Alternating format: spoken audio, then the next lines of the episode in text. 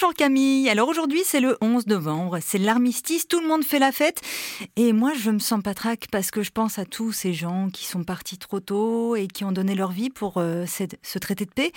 Est-ce que j'ai le droit d'être triste pendant que tout le monde euh, est joyeux?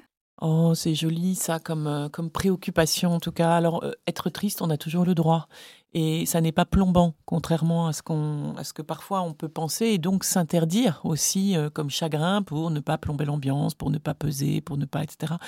D'abord parce qu'on a pu recevoir comme ça petit des, injonctions, arrête de pleurer, euh, tu vas, tu vas, tu vas plomber l'ambiance, euh, au lieu juste de recevoir le soutien dont on a besoin pour traverser ce chagrin et qu'il puisse faire la place à autre chose.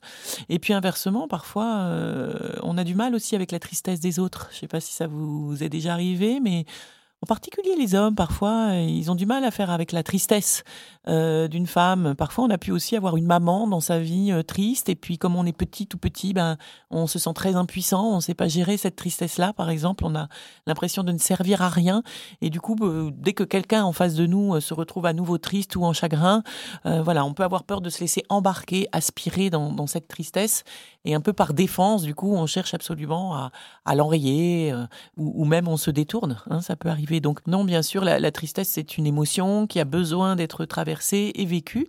Et en tout cas, bien, elle n'est pas à discuter. Quand elle est là, elle est là.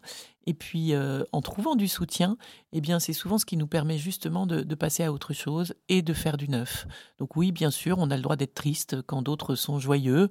Euh, et parfois, il suffit juste de le dire pour qu'enfin on ait accès à un autre endroit de soi où la joie et le plaisir est, à nouveau présent. Parce que la bonne nouvelle dans les émotions, c'est qu'elles sont toutes au même endroit c'est-à-dire que si je m'autorise l'accès à l'une, eh bien, je m'aperçois qu'au fond, je la traverse rapidement et du coup, les autres sont toujours là.